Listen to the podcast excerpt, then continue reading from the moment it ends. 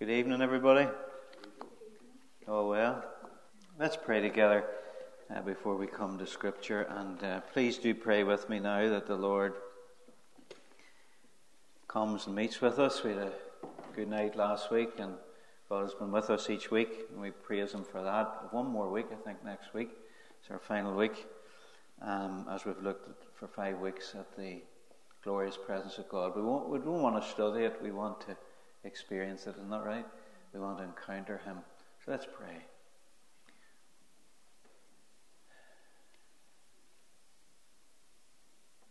When I stand in glory, I will see His face. And yet now, Lord, we, we are like those who of old said, Sir, we would see Jesus. We want to actually experience the Lord Jesus Christ in His glory now, Father. We want to encounter Him. We want to know Him. We want to experience what He promised when He said, I will manifest myself to you. So, Lord, we wait upon you now. As we come to your word, we want to see Jesus. We want to experience him tonight. In Jesus' name. Amen. If you want to turn to a passage of Scripture, we're not going to look at it just yet, but it's Luke chapter 9. Luke chapter 9. And um, if you remember last week, as we were talking about Ezekiel, and I think I've enthused a few people to look into the book of Ezekiel who hadn't an appetite for it before. But you remember I talked about how the Lord Jesus Christ is the one who reveals the, the presence of God in all of its fullness because he is.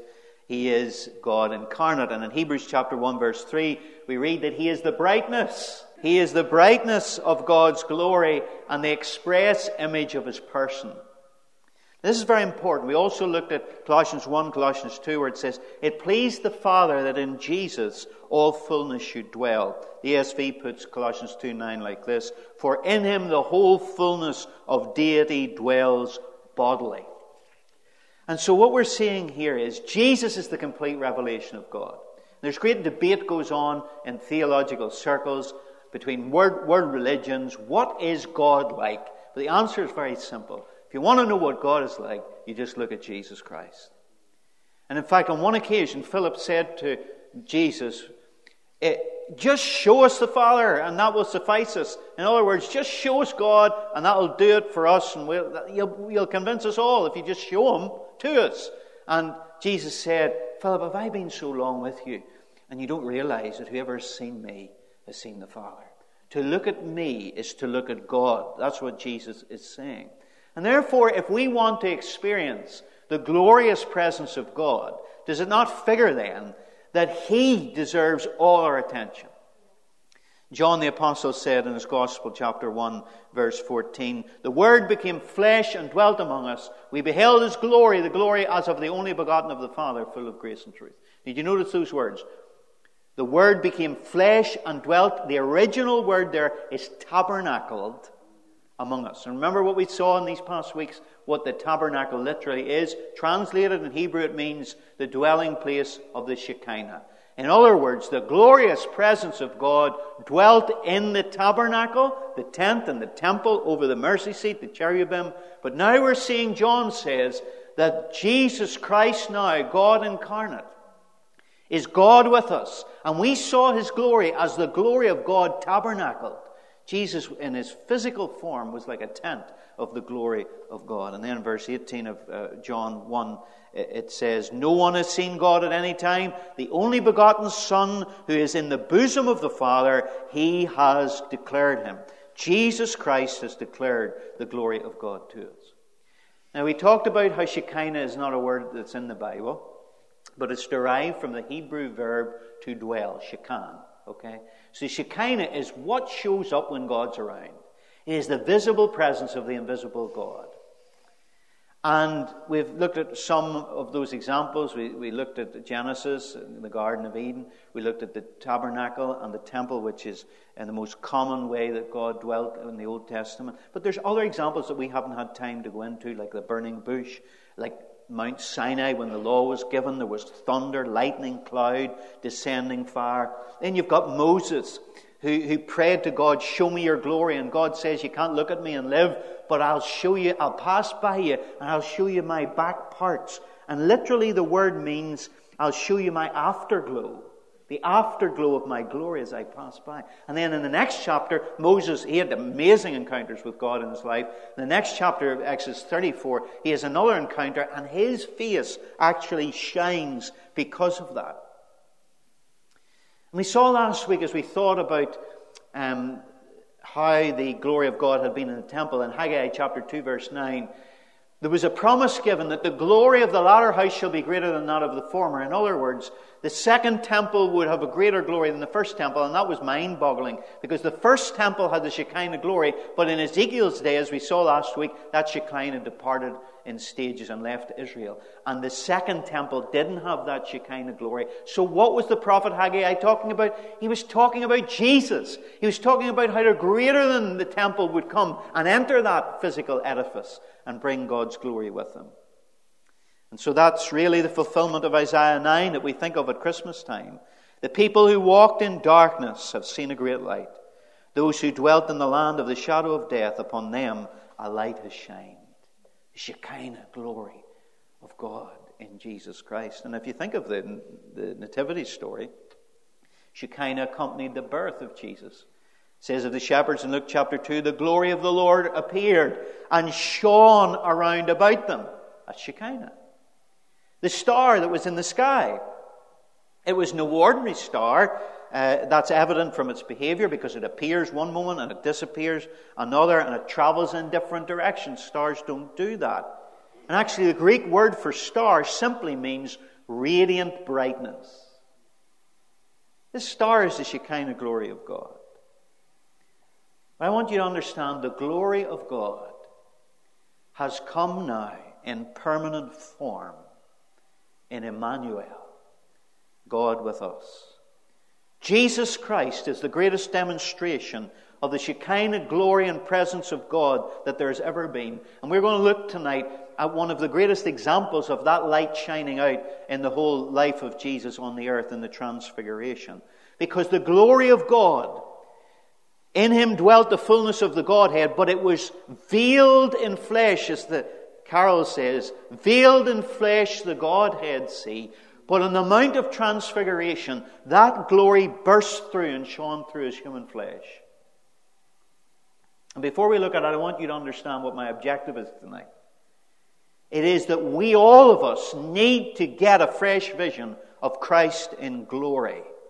If we're truly to know God's presence personally in our lives, in our church, we need to get a revelation of the glory of God in Jesus again.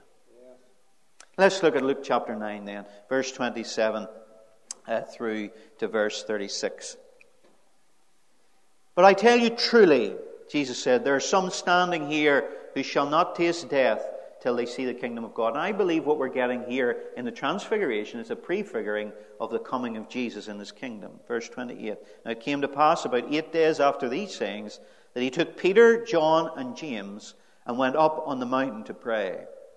And as he prayed, now try and imagine this, the appearance of his face was altered, and his robe became white and glistening. And behold, two men talked with him, who were Moses and Elijah, who appeared in glory and spoke of his decease, which he was about to accomplish at Jerusalem. But Peter and those with him were heavy with sleep, and when they were fully awake, they saw his glory and the two men who stood with him. Then it happened, as they were parting from him, that Peter said to Jesus, Master, it is good for us to be here. Let us make three tabernacles, one for you, one for Moses, and one for Elijah, not knowing what he said. While he was saying this, a cloud came and overshadowed them, and they were fearful as they entered the cloud. And a voice came out of the cloud saying, This is my beloved Son, hear him. And when the voice had ceased, Jesus was found alone. But they kept quiet and told, told no one in those days any of the things that they had seen. Verse 28 shows us that Jesus mounted this, uh, what's known now as the Mount of Transfiguration in, in Israel. But he went with three of his disciples. He didn't go with all 12. He went only with three Peter, James, and John. And this is interesting because Jesus took these three disciples on certain assignments that he didn't take other people. I don't know whether you can recall what those were, but one of them was the raising from the dead of Jairus' daughter. He went into the room where she was lying dead. He raised her from the dead, but he took Peter, James, and John with him. And the most sacred event of Gethsemane, where it says that he sweat, as it were, great drops of the blood, uh, of his blood, uh, as he anticipated going to the cross and dying for his sins, it says that he went a little farther and he took Peter, James, and John with him out of the disciples.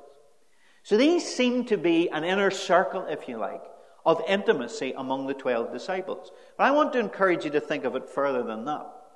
Because there's times in the Gospels we read of the multitude that followed Jesus. And the multitude saw many of his miracles, and the multitude often heard his teaching, like the Sermon on the Mount and so on. But then you extract out of that great multitude 120 disciples that we hear of in the Gospels and even the book of Acts. But you can whittle that down even more because the Bible talks about the 70, some versions say 72, that Jesus sent out and gave authority to cast out demons, cleanse lepers, heal the sick, and raise the dead, and to preach the gospel of the kingdom. But then, of course, we're more familiar with the 12 disciples, aren't we?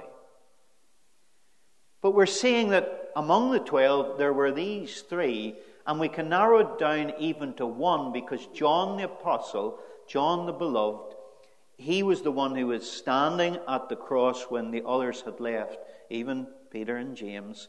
And he is the one who describes himself as the disciple whom Jesus loved. I kind of think that's funny when he describes himself that way, but we'll not get into that. Talk to John about that someday.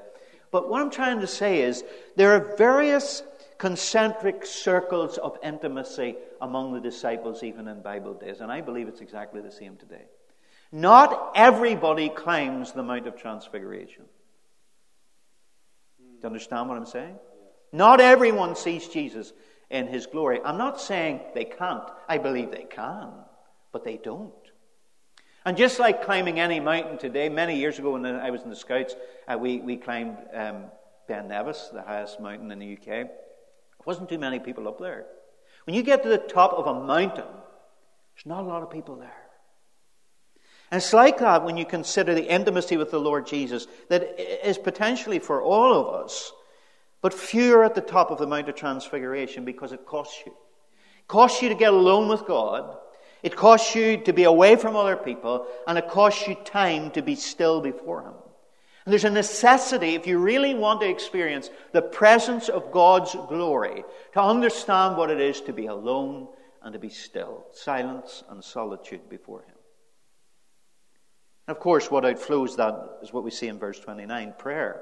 Because it says, as he prayed, up on the top of that mountain, uh, the appearance of his face was altered. But it says, as he prayed, he was transfigured. And it is in the place of communion that we encounter the glory of God in the face of Jesus Christ. It's there that we get to know Him more and we experience the kabod of the weight, the heaviness of God that we talked about last night, uh, last night that we were here. But it's through prayer that we ourselves become transfigured, just like Jesus did into his glory. It's the place of communion. Prayer is the place where we experience the presence of God. Oliver Holden, uh, he lived between 1765 and 1844. He was a hymn writer. He wrote a hymn, and it goes like this Those who seek the throne of grace Find that throne in every place. If we live a life of prayer, God is present everywhere. If we live a life of prayer, God is present everywhere. This is how we practice the presence of God. Getting still, in solitude, getting alone, praying with God, and praying isn't always a dialogue or talking. Some folk it's a monologue, but it's actually at times just sitting and listening in the presence of God. But what we're talking about here is an abiding presence. Is it any wonder when we turn to chapter 11 uh, Uh, of Luke's Gospel in verse 1, the disciples come to Jesus and say, Teach us to pray, as John also taught his disciples to pray, and he gives them the Lord's Prayer. But they asked this question because they saw Jesus in a lifestyle of prayer. And they saw that he outworked in his miracles, the signs and the wonders, It came out of this intimacy with God, a life of prayer. And that's the fellowship I'm interested in. I don't know about you, but there's fellowships for this, that, and the other, isn't there, these days? But this is the true fellowship that we ought to seek. A.W. Tozer put it like this I refuse to fight over theories, but I am looking for the fellowship of the burning heart.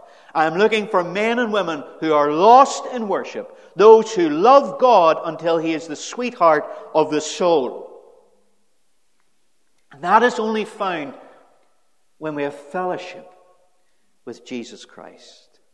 Now we see Shekinah here in this transfiguration. If you look at verse 29, you see that his appearance facially was altered and his robe became white and glistening. That's Shekinah. If you look at verse 34, you see it there again. While he was saying this, a cloud, cloud of Shekinah came and overshadowed them, and they were fearful as they entered the cloud. And then there's a voice comes out, which is also uh, some, a figure of Shekinah. Matthew's um, account of the transfiguration, chapter 17, verse 2 says that his face shone like the sun. You ever looked at the sun? Don't do that, that's bad for your eyesight. But imagine his face shining like the sun, and his clothes became as white as the light. White light. This was a scene that was hard to look at. And uh, Matthew also says that this, this cloud that came down was a bright cloud. It was a cloud of light. And there was a voice that spoke just like the voice that spoke out of Sinai when the law of Moses was given. And you remember that Moses' face shone when the law was given up Mount Sinai. But the difference is Moses' face shone like the moon. Moses' face shone as a reflection of the sun. That's what the moon is. But Jesus' face is shining here as the sun because he is the sun, S O N of God. He is the S U N, Sun of righteousness, rising with healing in his wings. He is God. He is the face of God as they're looking at him now. Wow. Peter, years later, reflects uh, contemplatively on what he saw up that mountain. If you want to follow with me, it's found in 1 Peter chapter 1 and verse 16, or you can just listen. 2 Peter, I beg your pardon. 2 Peter chapter 1, verse 16. Listen to what he says. And imagine him having been up with John, James and John on the Mount of Transfiguration, seeing this. This is what he said We did not follow cunningly devised fables when we are known to uh, when we made known to you the power and coming of our Lord Jesus Christ. This is 1 Peter um, 1, verse 16. But we were eyewitnesses of his majesty. For he received from God the Father honor and glory when such a voice came to him from the excellent glory, This is my beloved Son, in whom I am well pleased. And we heard this voice which came from heaven when we were with him on the holy mountain. And so we have the prophetic word confirmed, which you do well to heed, as a light that shines in a dark place until the day dawns and the morning star rises in your hearts. Peter says, We saw this. We're not just passing on, on some fairy tale. We actually saw the glory of God. We saw the majestic glory burst forth from Jesus. We saw him running up that mountain because the divine glory was going to burst out of his flesh and he couldn't get up there quick enough. We saw it. I'm asking you tonight have you ever seen the glory of God in Jesus Christ? Have you? I don't mean literally, and some people may have seen it literally. I, I know of some people that that has happened for. But I'm talking about in your spirit, the eyes of your heart. I'm talking about in your soul, where you've been overwhelmed by the glory of God in Jesus. The problem is there are so many distractions away from the presence of God in Jesus. You see it here in the Transfiguration, if you go back there to Luke chapter 9, verse 32. You've got Peter and uh, he's asleep, and the other disciples, James and John, are asleep. Now think about this for a moment. They are asleep while Christ is glorified. That's like most of the church, really, isn't it? Huh? Christ is in glory in heaven. If you want to know what Jesus looks like right now, look at Revelation chapter 1. In all of his glory, John couldn't even describe it. So he has to say like this, like that, like the other. And the church can be so much in slumber, not realizing that Jesus is no longer on a cross. He's no longer lying in a tomb. Jesus is risen, exalted, ascended in glory, the right hand of the Father. And we can be asleep. But it says here, when they were fully awake, they saw the glory of God. That is a wonderful description of revival. To come awake. To become awake to the glory of God. That's what we need.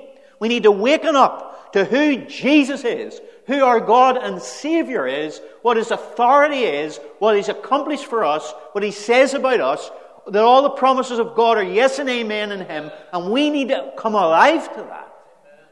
Come alive in the name of Jesus, as the song says. Then Luke 9, verse 33. Peter, when he wakens up, then it happened Peter said to Jesus, Master, it's good for us to be here. Let, us make three tabernacles one for you, one for Moses, and one for Elijah, not knowing what he said. That's the story of Peter's life, isn't it? Not knowing what he said. He had foot and mouth disease. And um, opens his mouth, puts his foot in it, time and time again. And you've got to admire him for that. At least he's guts and he's boldness. And he wasn't shy. But see, he was falling into a trap. Because we would probably say, knowing what we know now from these weeks of study, especially last week, Peter, do you not know that he will not share his glory with another? So all this talk about a tabernacle for Jesus and then one for Elijah and Moses, that's not going to float with God. He doesn't share his glory with another. And in fact, when there is another presence there, as we saw from Ezekiel, all other presences, any other presences there will drive out the true presence, the holy presence. Now, I've got a question for you. Why is it that we can't enjoy the presence of God for Himself without always trying to add to it? We always try to better it. And yet, God thunders from heaven. Look at verse 35. God thunders from heaven and says in response to this suggestion of these three tabernacles, This is my beloved Son Hear him. Or some uh, renderings of the Gospels says, uh, In him I am well pleased. In him is all my delight. Now, what God effectively is saying here is, I am well pleased with my son. I don't need anything else than him. That's what he's saying. So, what do you need a tabernacle for Moses? And of course, this is what the Jews had basically built in the edifice of the religion, was a tabernacle to Moses, because the law was given through Moses, and Elijah was the chief of the prophets. So the, the Jews, they swore by the law and the prophets. That's what they lived their lives by. And they had built basically their, these great structures of religion around Moses and Elijah. And God is saying, no, let Moses and Elijah go. They're only distractions. They're only men, blessed men at that. But you can be well pleased with Jesus. You don't need any more than Jesus. God's saying, I don't need any more, and neither do you. The question is, is he enough? Oh, that is such a question. Such a diagnostic and probing question to each heart here tonight who, who professes to follow Jesus. Is he enough? Is he enough? And very often he's not. That's why we have to add other things on to him. Yeah. But it's not because we don't know about him. We, we know more about Jesus today with all the resources that we have than, than we could ever have known before. And it's not even that we don't know him personally, but perhaps it is we're not satisfied with Jesus because we've never known his glory.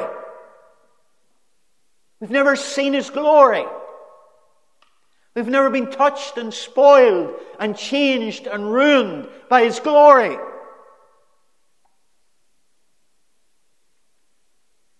Here in Luke 9 36, it says, When the voice had ceased, Jesus was found alone. Matthew puts it in Matthew 17, verse 8, in the King James Version, when they had lifted up their eyes, they saw no man save Jesus only. See what happening here? God speaks. You see when God speaks from heaven? You see when God really speaks from heaven and wakens the church up. The Moseses and the Elijahs disappear, and the tabernacles and the shrines to this doctrine, that doctrine, and the other disappear, and we start to see Jesus only. God took all other distractions away. I wonder, is He starting to take your distractions away? He's got ways and means of doing that. The result will be you'll see Christ in glory. You'll be taken up exclusively and entirely with Jesus, God's Son. Another hymn writer, Spencer Walton, put it like this I've seen the face of Jesus. He smiled in love on me. It filled my heart with rapture, my soul with ecstasy. The scars of deepest anguish were lost in glory bright. I've seen the face of Jesus. It was a wondrous sight. And since I've seen his beauty, all else I count but loss. The world, its fame, its pleasure, is now to me but dross. His light dispelled my darkness. His smile was, oh, how sweet. I've seen the face of Jesus. I can but kiss his feet. It's interesting, Moses and Elijah were distractions in the very presence of God. Do you remember me saying this to you the very first week? that Adam and Eve were distracted by the gifts of God in the garden? Do you remember the priesthood and the Israelites in the Judges' day were distracted by the gift of God in the ark? Yeah. Last week we talked about how we can be distracted by the temple itself. And the tempter, listen, Satan knows if he can't distract good men and women with immorality, with the works of the flesh. Do you know what he will do? He will distract them with holy things. He'll distract them with doctrine. He'll distract them with practices. He'll distract them with isms. What was beware of an ism? There's ever an ism at the end of anything, stay well clear of it. I don't care what it is, because it's a distraction away from Jesus Christ. or self can be the distraction. You know, some churches can have up Jesus only. It's not very long until the JES falls off and it's us only. Yeah? In fact, this is staggering to me. Look at the end of chapter 9 and verse 46, because this happened to these guys who had seen God's glory in Jesus. Then a dispute arose among them as to which of them would be the greatest. we'll not go any further. These are the people who have seen the glory of God. These are the people who have been, the will be three and a half years with Jesus. And now, even being in the presence of God incarnate, Immanuel, God with us, they're arguing about who's the best among them. So like us. You see, what needs to happen is we all need to go the way of the cross. We all need to know death to self, death to aspirations, death to pride, death to the flesh. In fact, Jesus said this here in chapter 9. Look at verse 31.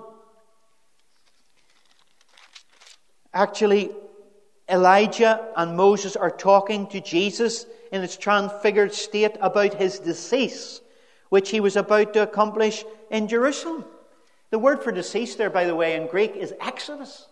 Moses is talking to Jesus about the exodus he's about to perform. What's that? He's taken men and women and boys and girls out of hell and into heaven through the cross and through the resurrection. And he can do that for you tonight.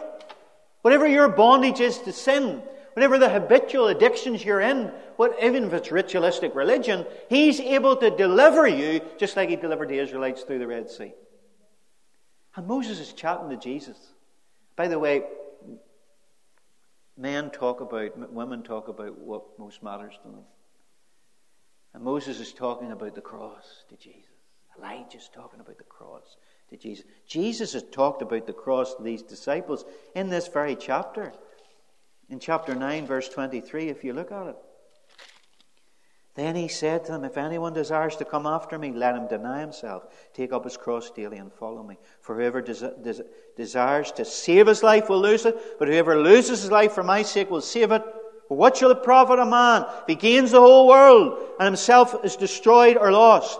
For whoever is ashamed of me and my words, of him the Son of Man will be ashamed when he comes in his own glory and in his Father's and the holy angels. Wow. It's all about the cross. It's all about the cross. And you know, Jesus, when he talked about the cross, in John 17, listen to these words, it's incredible. John chapter 17, and it's called his great high priestly prayer. He talks about God glorifying him through the cross. It's staggering. Jesus spoke these words, lifted up his eyes to heaven, and said, Father, the hour has come. Glorify your Son, that your Son also may glorify you. And in verse 5, he says, And now, O Father, glorify me together with yourself with the glory which I had with you before the world was. This was the glory that Jesus had come to earth for. A gory glory it was. Blood, anguish, sweat, tears, spittle, nakedness, humiliation, and sin. But the glory of God is there. Because God is reconciling sinners to Himself. God is settling the sin question forever.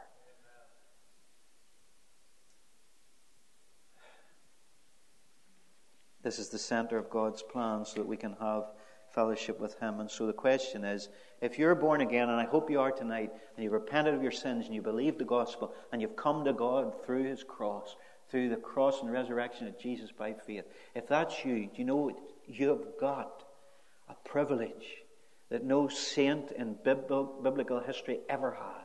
You have got the privilege of face to face communion with God through Jesus Christ. You don't have to go through a priesthood. You don't have to go through a tabernacle or a temple. You don't have to go through a veil. You don't have to go through bringing offerings or sacrifices. You don't have to keep any laws or rituals. All you have to do is believe in Jesus Christ, and you can know God face to face in Him. That is just incredible. Do you know how it works? Let me show you as I bring things to close. 2 Corinthians chapter 4. Turn with me there. I want you to turn with me there. 2 Corinthians chapter 4.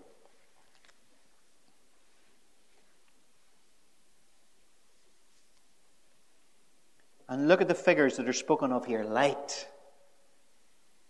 2 Corinthians chapter 4, verse 5. For we do not preach ourselves. That's a bit of a laugh. I mean, in today's context.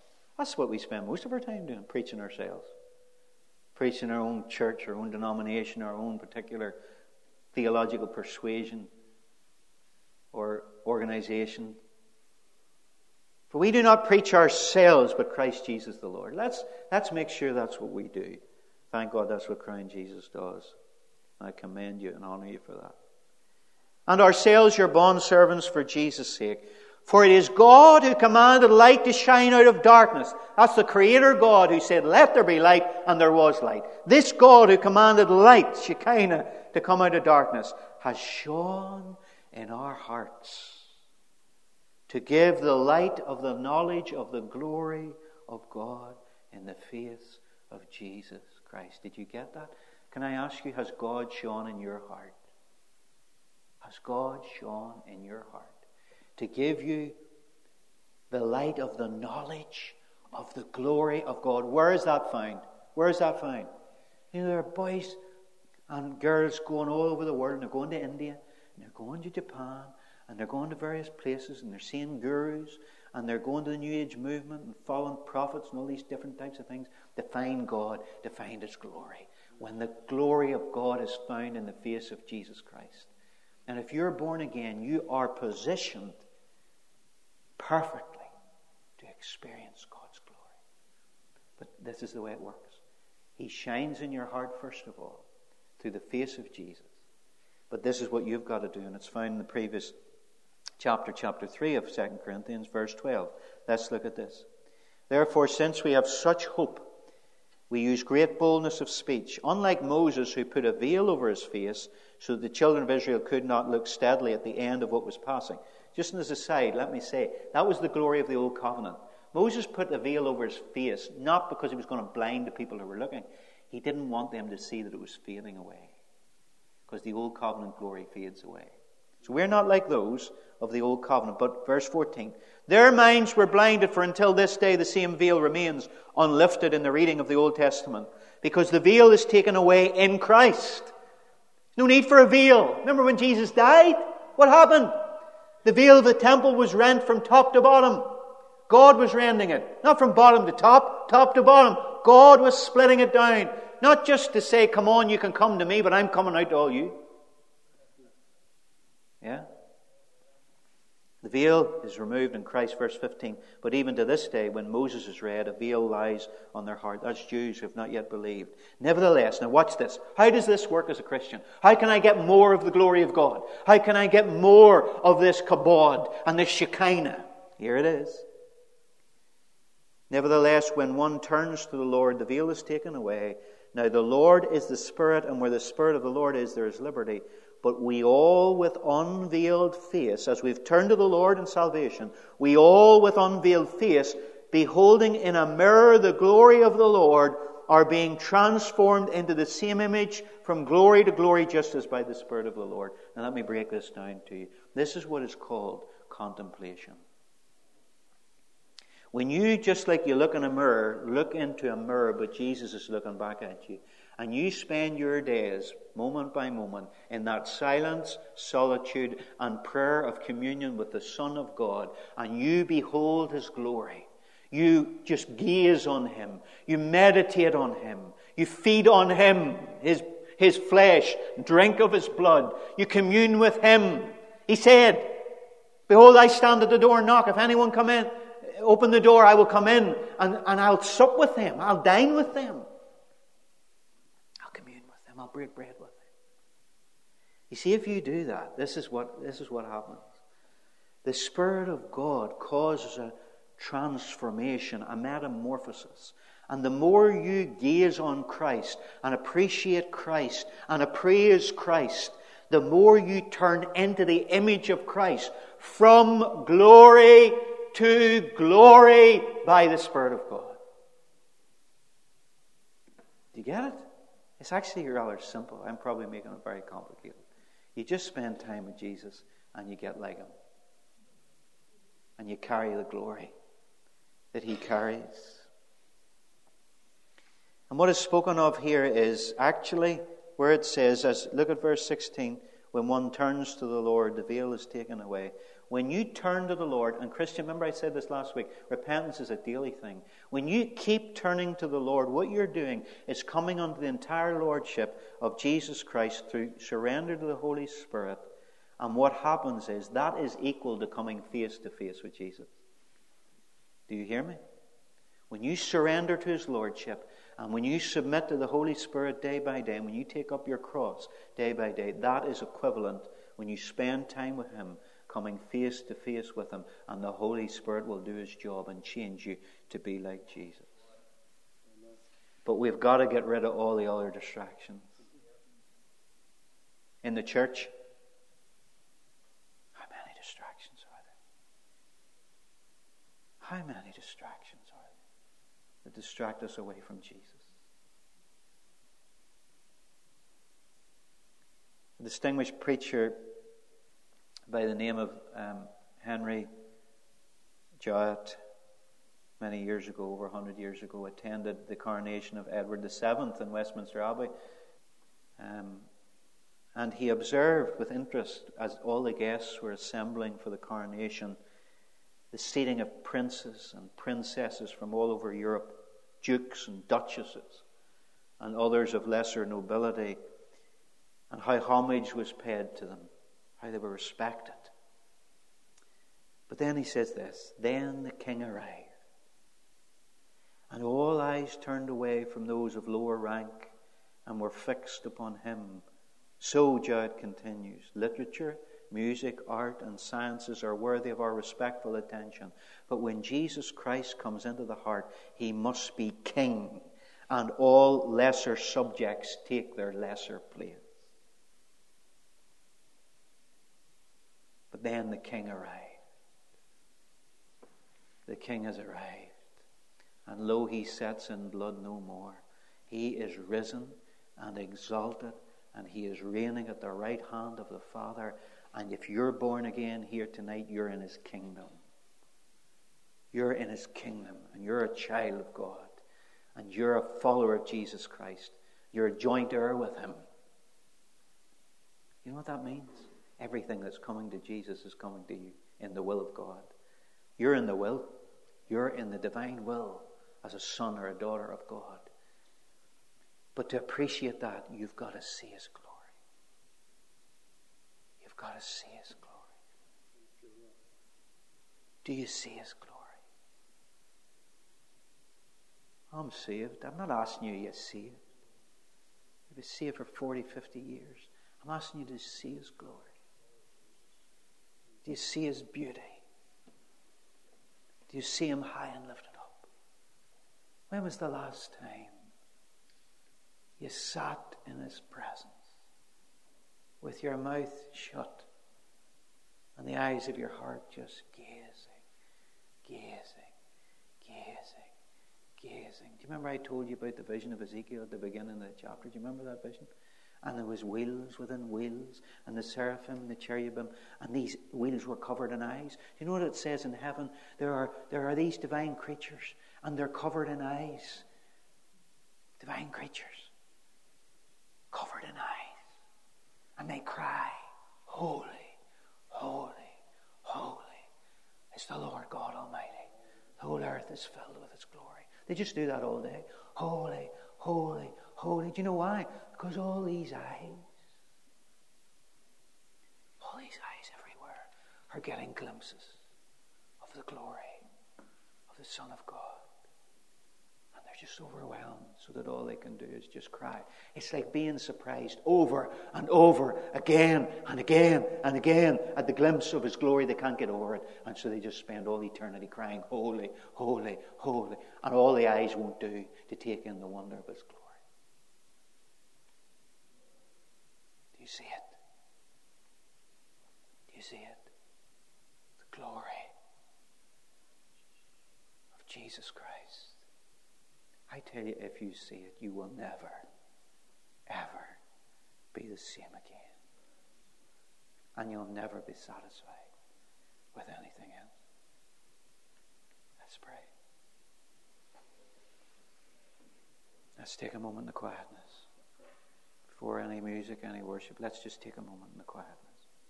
Before any appeals or anything, let's just take a moment.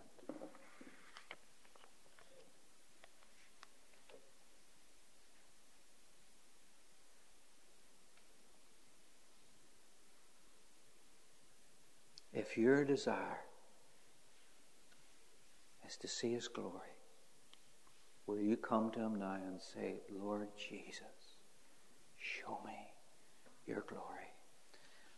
Move all the debris, all the rubbish and garbage out of my line of sight. Lord, move my tabernacles to my Elijahs and my Moseses. Move them out of view. Forgive me for defiling your presence with other presences and other shrines to other idols. But Lord Jesus, I really want to see you in all your glory.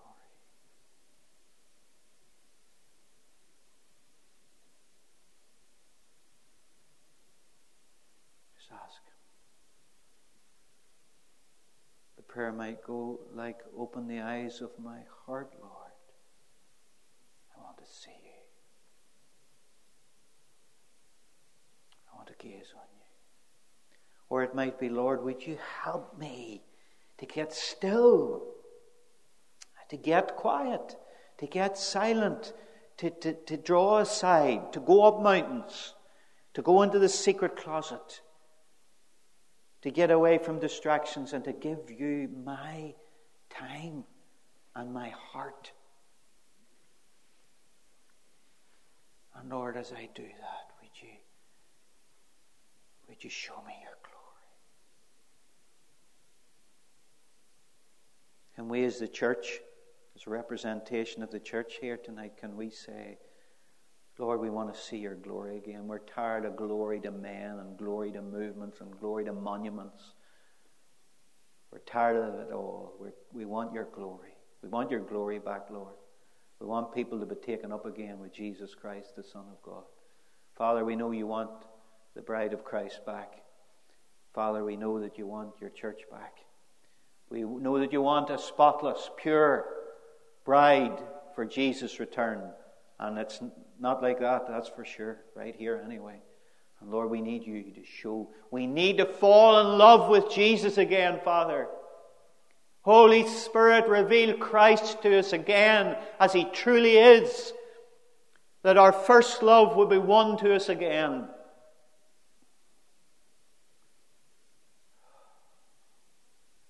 Years ago, I used to sing a chorus, I keep falling in love with Him over and over and over and over again. We need to fall in love with Jesus. That's revival. Somebody was asked the question, What is revival? And they said, It's falling in love with Jesus all over again. All over again. What do you love? Lord. What is it we talk about? Out of the abundance of the heart, the mouth speaks. What is it we're talking about in the church? What is it we're talking about in our prayers? What is it we're talking about in our conversations? If Jesus isn't in there somewhere, we're talking rubbish. Oh, Lord Jesus, you have won our hearts. You've bought our hearts with your own precious blood. But Lord, we pray, because of the mercies of God, help us. Because of what you've done, help us to give our lives a living sacrifice. Give our bodies a living sacrifice to you, that you may come and possess us, that we may become like you. And so, Lord, I pray there will be people that you will put right now a commission on for the secret place, for the bridegroom chamber, to get alone with you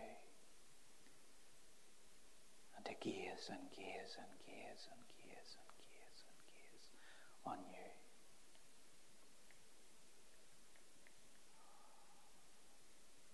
Lord Jesus, put your hand, put your hand of commission on people here tonight to say, I'm drawing you aside now.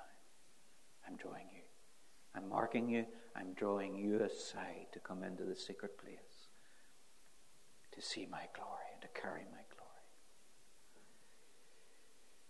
Yes, Lord.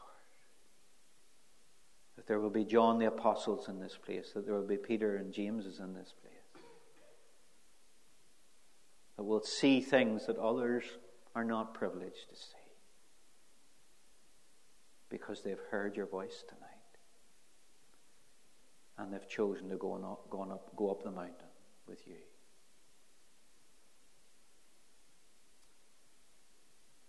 We love you, Lord Jesus. We worship you. And we honor you alone. If you're not a Christian tonight, will you take that step of faith? Maybe you've seen something in Jesus Christ tonight that makes you realize He's special and He's your Savior. Well, just ask Him to save you tonight. Ask Him to cleanse you of your sins. If you're backslidden, He's faithful and just to forgive you. Just confess your sins. Come back to Him. Whatever your need is tonight, whether it's healing, deliverance, some obstacle or problem in your life or way, you can come for prayer tonight. The team will be praying for folk afterwards. But Jesus is the answer. The apostles could say, Silver and gold have we none, but such as we have, we give you in the name of Jesus Christ. Arise and walk. There's power in the name of Jesus to help you tonight, whatever your need is, because He's wonderful. He's altogether lovely, and all authority has been given to Him in heaven and on earth.